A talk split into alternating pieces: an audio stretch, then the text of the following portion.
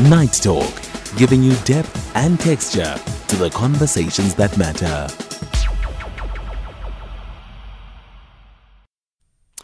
It is 30 minutes, exactly half past 10 this evening. Male contraception. As a man, as you're listening to this conversation right now, is male contraception ever a thing you considered in your reproductive lifespan and reproductive health? Or is it a thing that you perhaps presently may be considering? The only male contraceptive intervention that has been readily available thus, uh, thus far is one that is semi surgical and somewhat expensive. And that is a vasectomy. A, I've inquired, a vasectomy costs no less, including initial consultation, no less than 15,000 Rand, which is not a very cheap exercise, right? But if you think about female contraception, there are various options available. There's the pill, there's an injection, uh, there's the uh, IUD, um, and there's various hormonal uh, manipulative uh, medical devices that are available for that to take place. And the thing about female contraceptive is that it doesn't come without side effects. Oftentimes, the side effects can be incredibly uh, cumbersome. The fluctuation of weight, weight gain, weight loss, hormonal imbalances that can lead out to skin breakouts, that can lead to other illnesses, um, constant moodiness, and even the potential of infertility as a result of that. A bunch of things emanate from that. Yet, medical science for many, many years did not quite bother itself with finding the right medical intervention for a male contraceptive until it did. And then about I the first time it, it crossed my my uh, I guess media consumption was about five years ago when I saw hey drug has been approved for male contraceptive and it will be an injection that will last a particular amount of time. Yet it it it hasn't really come to the fruition. So, what is it that men can do beyond a the use of a condom or beyond even just a vasectomy to play their role in a reproductive health life that is agreeable between parties, but also one that makes men take an equal share of the responsibility. To have this conversation with me this evening is Garron Gsell, who's uh, from the Men's Foundation. I want you to be a part of this conversation. Give me a call 086 000 2032. 086 000 2032. Uh, Garron, good evening and thank you so much for your time. I really appreciate it. Perhaps to ask this as a starting point why is it that science and medical science took so long uh, to invest itself into finding a male contraceptive? It is one of the good evening, firstly, Oliver. It's great to great to chat to you, and certainly a very very valid conversation. You know, and, and certainly with the work that we're doing, not only in South Africa but on a global scale, with our uh, alliance with the Global Alliance on Men's Health, that's advocating with the WHO to prioritize. Garron, I just, I just want I just want to pause you there because I do want yes. to hear everything you say, but right now your line isn't the greatest. So I'm going to put you back to my producer and see if we can get you on a more audible line, so we make sure that we do not miss uh, any of what you're saying this evening. I want you to be as a man. If you're listening to this right now, give me a call 086 2032 or you can also send me a WhatsApp voice note on 0614 104 107. If there was a pill available free of charge to you tomorrow as a man, would you take that pill? And let's say there's no side effects. Would you take it? And if not, why not? If not having another child or not having a child at all is something that you're trying to maintain, you don't want to have a child, would you then take the contraceptive should it be available to you? I want to hear that uh, from you as you're listening to this. 086 000 2032. Garron, you're back on the line with us. Hopefully, we can hear you much clearer. I'm hoping so too, Oliver. There we go. Can you perfect. hear me better? Much, there much, we go. Much, much perfect. So sorry, sorry. Go for it. So, so just to, to recap on what I mentioned when I uh, when I initiated the the conversation earlier, is that um, yes, to your question, this is one of the big challenges that we have, not only in South Africa, but as we know globally, where men have been excluded from you know, prioritizing not only from a from a health perspective, mental health perspective, all around, and and this is obviously the the, the relevance of the work that we need to do. Um, firstly, to address men's health-seeking behavior, but also to provide certain solutions for men to also be part of the solution in terms of um, in terms of you know health, reproductive health, um, etc. You know, and and and the work that we're doing on the global on a global scale with the Global Alliance on Men's Health with the WHO is exactly for that.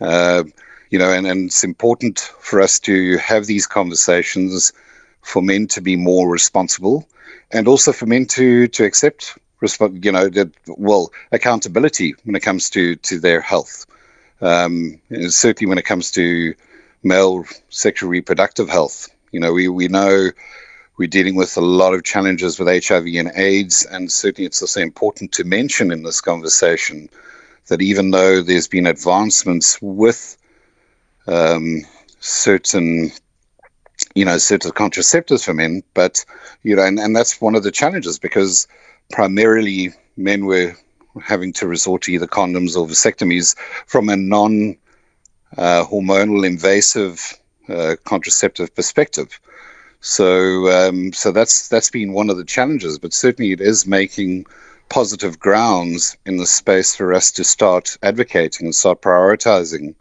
for men to be responsible in this space and uh, and to be accountable. So, so certainly it's a step in the right direction, and I, th- and I think it's an important conversation we need to have. It's one of the conversations we're also having, excuse me, on a global scale with HPV vaccines, which we know that there's been a, a massive drive with the human papilloma virus, which is obviously spread and, and is one of the predicators of cervical cancer in girls. And there's been massive drives, you know, especially with teenage girls in South Africa and across the African continent and globally for HPV vaccines. And as carriers of the HPV virus, it's important for us to start having these conversations, which we're also having now, to introduce these for teenage boys. And that's part of what I identify, and obviously with the work that we're doing with the Men's Foundation, for men to start recognizing and realizing the need for accountability from a for for their health seeking behaviors and also starting to to introduce methods and and narratives for men to to be accountable for their yeah. health. So so it is one of the big challenges that we face, and it's not so so it's a twofold approach because on the one hand, you know, with one of the reports that the Global Alliance on, Men, on Men's Health released earlier this year, which was men gone missing and how men have been excluded from health policies, not only in South Africa, Africa, and across the globe. Um, and the need for us to start advocating and start prioritizing men to be part of of this conversation, you know, and and and getting men to understand and also educating young men for their role in terms of their prioritizing of their health, but more so in relation to sexual re- male reproductive health. Yeah. So, how do we then change male health seeking behaviors? Uh, because that's where the starting point seems to be. Um, if, if, if you're problematizing uh, the one uh, the culture around sexual uh, reproductive health seeking behavior and that being the precursor to why we have prevalence of STIs uh, a lack of willingness to carry the weight as far as um, contraceptive is concerned. We need to then start with the educational part but hopefully that leads to some sort of cultural and behavioral change. How do we begin that well firstly we need to address masculinity in terms of toxic masculinity and men understanding what what healthy masculinity looks like. Excuse me. In terms of how they look at their independence and their self-reliance, you know, we we often have this conversation, especially with my experience of having run the Movember campaign in South Africa for 12, 13 years prior to their withdrawal, was about regularizing, normalizing the conversation um, that men recognized that in terms of understanding masculinity and in terms of understanding the the the, the one characteristic of masculinity which often is misconceived as being self-reliant and self-dependent is that you also need to be able to open up and express yourself. And we often discuss this around the high suicide rate that we've got, particularly in South Africa, um, for men to to start these conversations and to reach out and to recognize that suffering in silence and isolation. And and part of that is also the education, the conversations that need to be had with younger generations. So so even though we realize, and especially with what the work that we're doing and and we acknowledge the work that the Western Cape uh, Health Department have done in terms of establishing the men's clinic that's uh, that's at Karl Bremer Hospital. The need to be able to go in and to prioritize men identifying the need, and, and there still is a, a barrier for men to utilize these free services. So it's it's an educational and awareness element, and it's also about addressing masculinity in terms of how men see themselves within society and the role that they play within society to understand why we have what is a seven year low life expectancy between men and women in this country. Yeah. So, what are the, some, of, some of the work that's being done uh, currently? You mentioned the work that's being done by the Health Department in the Western Cape. What are those interventions? So, there's there's there's various different interventions. You know, from a from a Department of Social Development, they they're actively involved. You know, from a from a, a provincial and whether it's from the, the Gauteng side or across the across the country, there's there's there's various different men's forums that have been established to start these what we can call safe environments or safe places for men to start opening up and to have these conversations um, where certain topics around male circumcision as an example are coming up. The, the prevalence or, or how using male circumcision is relevant in terms of addressing the, the, the scourge of HIV and AIDS and um, and naturally, you know, it's also about enforcing or driving policy change and advocating for change. You know, in 2020, the National Department of Health released the strategic health uh, strategy for uh, dealing with men's health in South Africa, which is a five year strategy. I think we were faced with the pandemic during this time, so I don't think there's been a lot of progress. Um, to give you another idea, we we commenced with the establishment of the prostate cancer policy with the Department of Health in 2018, which was going to be gazetted in in April of 2020, and that was slap bang in the middle of of the start of the yeah. pandemic. So, so that you know, we picked up that conversation again at the beginning of the month of November in terms of how do we progress the policies. So, on the one hand, how do we you know bring about the support and bring about the services and and the various different um, you know, the various different um, amenities available to men, but also addressing men's health seeking behaviors, which seems to be the biggest challenge. Uh, we, we know that statistics and we know that the conversations have worked well in terms of changing it, and it's and it's it is that multi multifaceted approach in terms of addressing and how we educate not only you know the older generations, but in in driving that conversation with the younger generations, and certainly that's that's what we're looking to achieve uh, with introducing HPV vaccines for for teenage boys, because part of that educational process as to the relevance of why boys need to be part of that process is is for them to understand their health seeking behaviors. Yeah, uh, just to this, and and, and I think uh, you, just to circle back to your your your, your point around men being absent from the policy conversation as far as public health is concerned pertaining to sexual and reproductive health. Why is it that men have been absent uh, from, from, from the policy making? And, and should the policy making process be a top down or a bottom up approach? How have we been doing it? Yeah, you know, I don't think there's been any any approach to it, and I think that's what the problem is. And I and I think that that's been part of what primarily is the problem. It's almost been left from a gender perspective to to it being problems that that women and females have had to resort to you know and and part of us addressing what i started the conversation earlier in addressing toxic masculinity is that some of the research findings and studies have revealed where under toxic masculinity men believe that they need to have more sexual partners to be considered a man. That is part of what the problem is you know in terms of not only from an hiv health perspective but also from you know, a, a family perspective from absent fathers uh, yeah. within a household perspective. So, so this is where you know it it needs to it needs to be a meeting of the minds, through top down and bottom up. You know, from a from a a community perspective, you know, we see we see a lot of and with the men's forums that have that have been established around the country. You know, it's within churches, within communities, within society. You know, in terms of educating men within their role.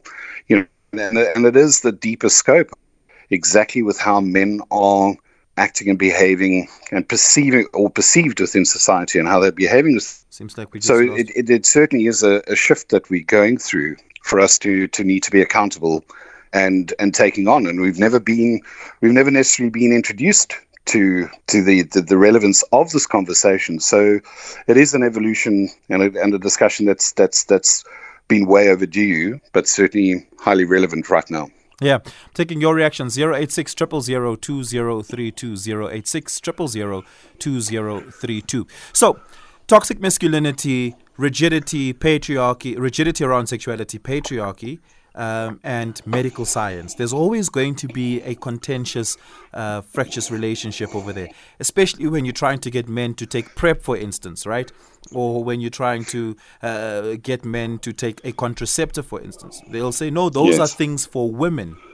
It, it, at various levels, you can begin the conversation around why men need to relook how they see themselves sexually and how they need to relook their own their responsibilities they have towards themselves around sexual health and sexual reproductive health.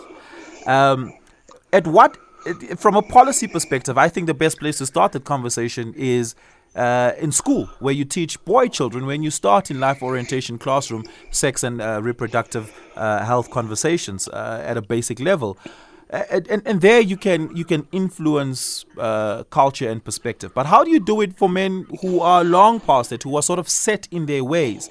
Where does that conversation begin? Because you know the saying, "You can't teach an old dog new tricks," is, is, is something that will hold uh, this sort of intervention back. Certainly, certainly, and and this is what I see a lot of organizations and companies and workplaces now taking on uh, to educate these these these men you know, it's because of the conversation that's coming up, and often why we as the Men's Foundation are called into organizations is exactly for that reason. Because men are saying, well, there's so much being done for women, is there not programs or conversations, you know, or initiatives that can be introduced to start these conversations with men, you know, and to address these topics and to open up the conversation, which has primarily been seen as taboo for so many generations before.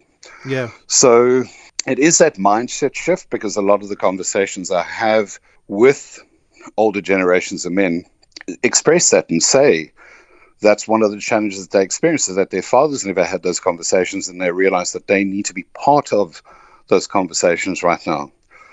And to what you mentioned earlier is exactly that, going back to toxic masculinity, that rigid gender roles that men have grown up to under the patriarchal mindset where contraceptive has always been perceived as a rigid gender role of being a woman's responsibility, but it's also the need for us now as men exactly that by the advancement from a scientific and medical perspective for us to be able to now also be responsible and also be part of that conversation. And the, the relevant education needs to go along with that. Mm, mm. Uh, uh, give us a call. I'm taking your reactions to the 086 000 2032. 086 000 2032. I'm also taking your WhatsApp voice notes on 0614 104 107. Let's have a listen at this WhatsApp voice note that's come through on our WhatsApp line. You know, that's one of the good things that would actually happen to a man. I mean, me as a guy, I definitely approve it because now this thing gives you in charge. It, it, it makes you be in charge of your own life. You know, unlike now having people who usually later on telling you that now I'm pregnant and with your kid and later on find that now you end up raising kids that are not even yours. So this would actually work out for us guys. I think this will definitely work. The sooner the better. And I just hope that these um, topics that you're coming up with is topics that will later on somebody will listen to it and implement. Let's not discuss this thing and end up in this um, radio station just to have some views, but let it be something that will reach out there and they'll do something about it. Yeah. Uh, your reflection on, on that? Absolutely. You know, and, and again, going back to often men are using unhealthy forms of control, domineering, um, you know, narcissistic methods of, of controlling certain certain aspects. And this is a healthy way of men controlling their destinies, you know, and being responsible and accountable, you know, to acknowledge that they also then can avoid the risk of being in a relationship or, or, or you know, conceiving a child where they're not necessarily going to be a father. You know, yeah. we, are dealing with a massive challenge in the country with fatherless households. So it is a step in the right direction. You know, and and the devil is going to be in the details for, for men to start recognizing that need, and and for, for taking on the opportunity yeah. for this. So it's, so certainly is is a great uh, opportunity, and certainly is something that needs to to be discussed. And and I think that uh, that listener definitely alluded to to the positive reaction that we can look forward to from from the public at large for men to to want to join in and be responsible for this. Yeah. I'm taking your reaction still 086 2032 086 2032 so, to the man that's listening right now that wants to take initiative, what what, what do you think? As maybe they say, look, 2024 is my year. I'm going to make a New Year's resolution. I'm going to take my sexual and reproductive health very serious. What what's what's a starting point for them as the year starts? They they they not they need not wait for a government policy intervention. They can take ownership and responsibility for that. And perhaps there's a father listening right now saying, I'm going to take my sexual and reproductive health uh, serious, but also that of my boy children, and I'm going to start having important conversations with them. To the individual, what, what what's the starting point right now, Gitten? So, so the individual is certainly first off is knowing your numbers, knowing your family history. If you don't know your family history, understanding what your health risks are, and being able to manage those health risks from you know, whether it's from a sexual reproductive health perspective, whether it's from a, a, physical health perspective, a mental health perspective, and then being able to start those conversations and being able to understand what the risk factors are, symptoms of what the the relevant um, relevant potential risks are associated with prostate cancer, particularly from a men's, health perspective, prostate cancer now being the most prevalent cancer in the country. You know, from a testicular cancer perspective, if we look at what and, and looking at our at the various sex being, you know, our, our, our counterparts, women, with what they've managed to achieve with the pink ribbon for breast cancer, and how the awareness and education and how women have united under the pink ribbon to to start firstly awareness and education and and driving action. This is where we're at, the precipice we're at with with men right now. So the start would be knowing your risk factors, understanding and knowing your numbers, and then having those conversations. And and certainly the environment for us to have those conversations we we can obviously manage and and ensure that men don't feel demasculinated by the process. Just being a, informed and being able to make better choices for yourself, and that's that's part of this process and journey where where to start, and know that there are facilities and organizations, civil society organizations, and governmental organizations that are now advancing uh, to prioritize men's health. Yeah, Garron, we're going to have to leave it there. Thank you so much for your time. I really appreciate your insights and thank you so much for your work and all the best as you continue to do so. Thanks so much. We'll chat again. Thanks a lot, uh, Garron Gsell of the Men's Foundation. What do you make of that? I'm taking your reactions. Give me a call 086 000 2032 086 000 2032. I'm also taking your WhatsApp voice notes on 0614 104 107.